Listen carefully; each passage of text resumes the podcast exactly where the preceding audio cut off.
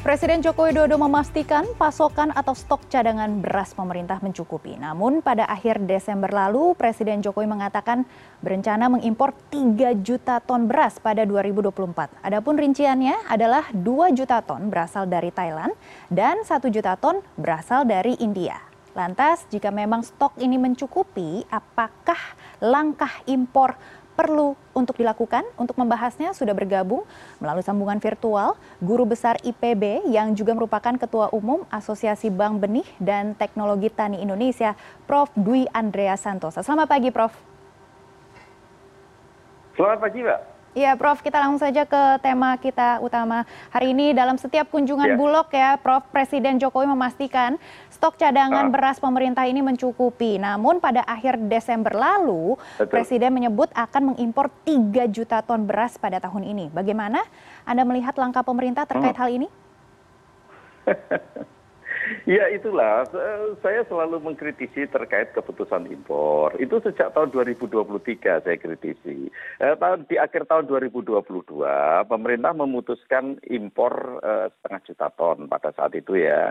Eh, dan kenapa kok diputuskan baru akhir tahun? Ini kan pertanyaan besar kan? Untuk menyelesaikan kenaikan harga di akhir tahun juga kan nggak mungkin kan? Lalu kemudian beras baru masuk setelah uh, ya tahun 2023 baru masuk kan uh, karena yang masuk di Desember katanya walaupun saya tidak percaya itu ada 0,2 juta ton sehingga masuk di bulan Januari sampai uh, Maret itu sekitar 0,3 juta ton di tahun 2023. Nah uh, lalu di tahun 2023 juga karena kekhawatiran terjadinya El Nino dan asumsi itu pemerintah memutuskan impor di bulan Maret sebesar dua juta ton kan? Uh, saya sering tanyakan perhitungannya bagaimana? Nggak ada perhitungan. Jadi satu keputusan impor yang serampangan tanpa data tanpa dasar tanpa perhitungan yang cermat karena kalau kita mengimpor kan harusnya menghitung dulu berapa produksi kira kira di tahun 2023 kan nggak ada sama sekali. Justru diputuskan di awal tahun. Nah eh, sehingga eh, total impor kemudian di bulan eh, Juli pemerintah memutuskan lagi impor satu juta ton. Sehingga total beras impor yang masuk ke Indonesia kalau ini masuk semua sudah barang tentu itu ada 3,3 juta ton nah tiga tiga juta ton eh, dengan asumsi jadi keputusan impor tiga tiga juta ton dengan satu asumsi saja bahwa akan terjadi penurunan produksi yang sangat tinggi di tahun 2023 karena peristiwa El Nino. Nah, kenyataan yang terjadi tidak demikian. Kenyataan yang terjadi penurunan produksi hanya 0,65 juta ton, bisa dibayangkan kan? Impor tiga tiga juta ton penurunan produksi yang diperkirakan besar hanya 0,65 juta ton. Sehingga terjadi kelebihan stok yang sangat besar tahun 2023 2,65 juta ton. Lalu tiba-tiba ya inilah saya kurang tahu. Bulan Desember Januari pemerintah memutuskan lagi bahkan rencananya dua juta ton malah ditambah lagi tiga juta ton ini maksudnya apa keputusan yang tanpa dasar tanpa data dan tanpa perhitungan dan kalau ini diteruskan itu sangat menyakitkan petani kecil Baik, Prof. Ini dengan tegas ya, Prof. Tadi juga sudah menjelaskan keputusannya ya. tanpa dasar, tanpa hitungan, tanpa data. Nah, jadi memang ada tiga kendala yang tadi Prof. sebutkan. Bagaimana kita bisa menyelesaikan ya. tiga ya. masalah ini? Hmm. Hmm. ya ini eh, keputusan impor yang baik itu seharusnya di bulan agustus karena persoalan beras kita antara januari sampai agustus nggak ada masalah kan ya nggak ada masalah sama sekali. Karena apa? Ya memang puncak panen kali ini akan bergeser kan? E, bergesernya e, berapa? Kira-kira e, dua sampai tiga dasarian maksudnya e, ya antara dua puluh hari sampai tiga puluh hari lah pergeserannya. E, jadi panen raya nanti akan dimulai sekitar bulan Maret. Akhir Maret sampai April. Jadi itu kira-kira panen raya kita. E, lalu e, bagaimana kondisi beras antara januari sampai maret memang januari februari defisit Eh, dan defisitnya lebih besar dibanding tahun lalu memang iya karena pergeseran tanam. Uh, tapi overall produksi tahun 2023 itu justru membaik. Perkiraan saya produksi 2023 itu akan mening eh sorry 2024 maaf. 2024 itu akan meningkat 3 sampai 5 persen peningkatan produksi atau ya setara hampir sekitar ya satu juta ton kira kira setara satu juta ton kan? Nah eh, sudah terjadi peningkatan tiba-tiba pemerintah memutuskan impor sedemikian besar tiga juta ton.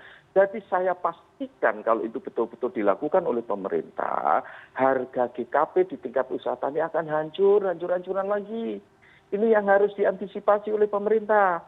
Nggak mudah itu. Pemerintah mau borong nggak akan mampu borong eh, gabah dari petani. Eh, pada kondisi seperti ini apalagi stok eh, gudang gudang bulog penuh oleh beras impor. Jadi ini yang harus diperhatikan.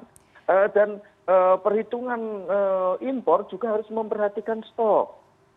Stok awal tahun kalau perhitungan saya atau stok akhir tahun 2023 lah yang menjadi stok awal tahun 2024 itu saat ini akan mencapai 2,6 eh, sorry 6,71 juta ton berat ini stok maksudnya stok nasional ya sering kali orang salah pengertian antara stok nasional dengan stok yang ada di bulog kan?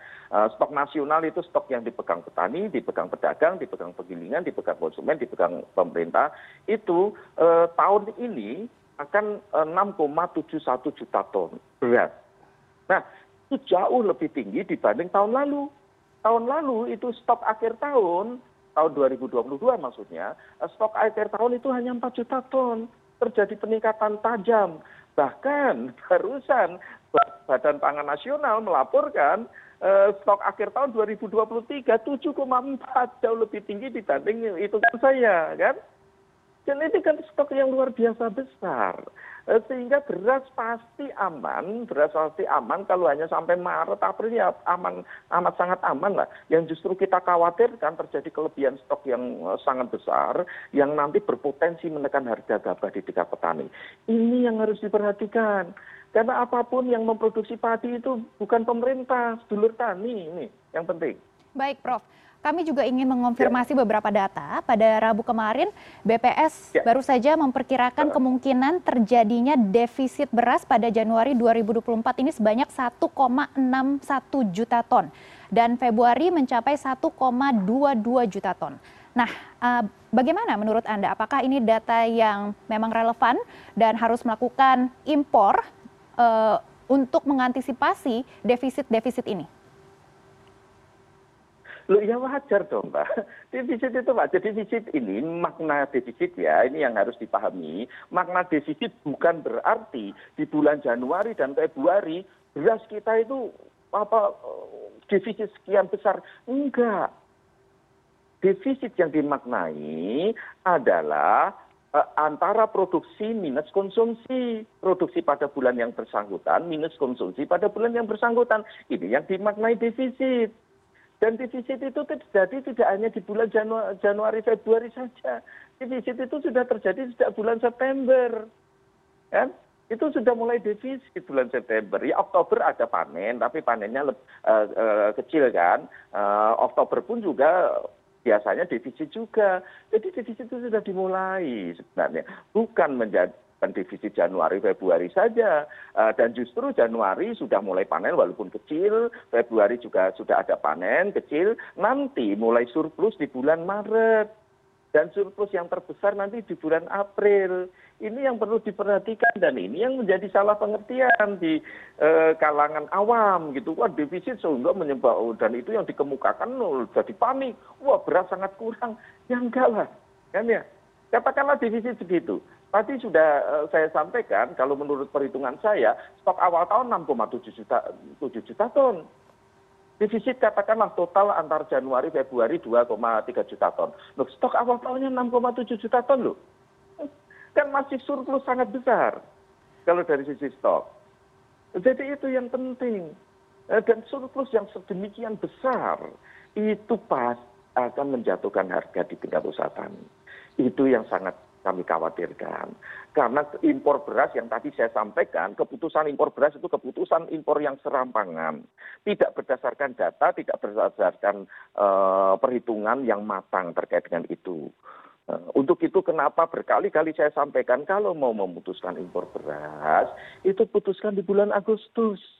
Kenapa alasan di bulan Agustus? Pertama, BPS sudah bisa mengeluarkan prognosis terkait produksi pada tahun yang bersangkutan dengan agak lebih tepat. Kan prognosis Agustus sudah keluar karena apa? Puncak panen raya pertama dan kedua sudah terlewati sehingga sudah bisa dihitung. Lalu perkiraan tanam antara uh, Agustus sampai Desember sudah bisa diperkirakan sehingga produksi pada tahun yang bersangkutan sudah bisa diperkirakan di bulan Agustus kan?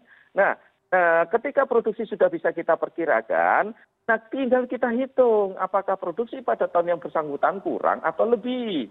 Kalau produksi pada tahun yang bersangkutan lebih, sudah barang tentu impor nggak diperlukan. Kalau produksi kurang, nah apakah perlu impor atau tidak impor kita lihat stok. Untuk itu perlu survei stok bulanan atau paling tidak tiga bulan sekali. Nah dengan dua data, produksi dan stok, pemerintah bisa menetapkan yang pertama apakah perlu impor atau tidak impor? Yang kedua kalaupun perlu impor berapa jumlahnya? Nah jadi dan kalau seperti yang sekarang ini menyakitkan sedulur tani impor serampangan impor tanpa perhitungan impor tanpa dasar itu menyakitkan sedulur tani. Karena saya pastikan nanti harga gabah kering panen di tingkat usaha tani akan jatuh.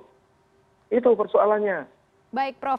Selain impor beras, apakah ada langkah alternatif yang bisa diambil untuk mengatasi potensi ketergantungan berlebihan pada impor beras di masa depan? Nah, untuk itu saran saya eh, hentikan dulu keputusan impor, batalkan dulu keputusan impor yang sekarang ini ada yang 3 juta ton tersebut kan. Eh, karena itu tidak masuk akal sama sekali impor sampai tiga juta ton. Apalagi perhitungan saya produksi eh, padi tahun 2024 ini akan naik. Kenapa naik? Karena El Nino sudah berakhir dan iklim kembali normal. Eh, lalu alasan kedua Pani sejak bulan September 2023 itu menikmati harga yang baik. Harga gabah kering panen maupun harga beras di tingkat usaha tani yang sudah melebihi biaya produksi. Petani beruntung saat ini, sehingga petani bergairah tanam. Kalau petani sedang bergairah tanam, sedang happy, kemudian dihantam lagi dengan isu impor dan bahkan impor dilaksanakan, itu kan menyakitkan sedulur tani. Dan kalau seperti itu, apa yang terjadi? Ya sudah, petani males lagi. Dan kalau males lagi, impor eh, tahun 2024 ini akan semakin besar karena ketergantungan kita terhadap impor semakin lama akan semakin besar. Ini yang harus betul-betul diperhatikan oleh pemerintah. Kami mohon dengan sangat mewakili sedulur tadi saat ini. Baik, Prof. Dwi. Kami akan terus memantau kebijakan impor beras ini, bagaimana langkah selanjutnya, dan juga langkah jangka panjangnya, ya. bagaimana kita bisa menyelesaikan terkait dengan beras dan juga pangan nasional. Terima kasih, Prof. Dwi, atas informasinya. Ya, Iya, sama-sama Mbak. Selamat pagi dan untuk pemirsa.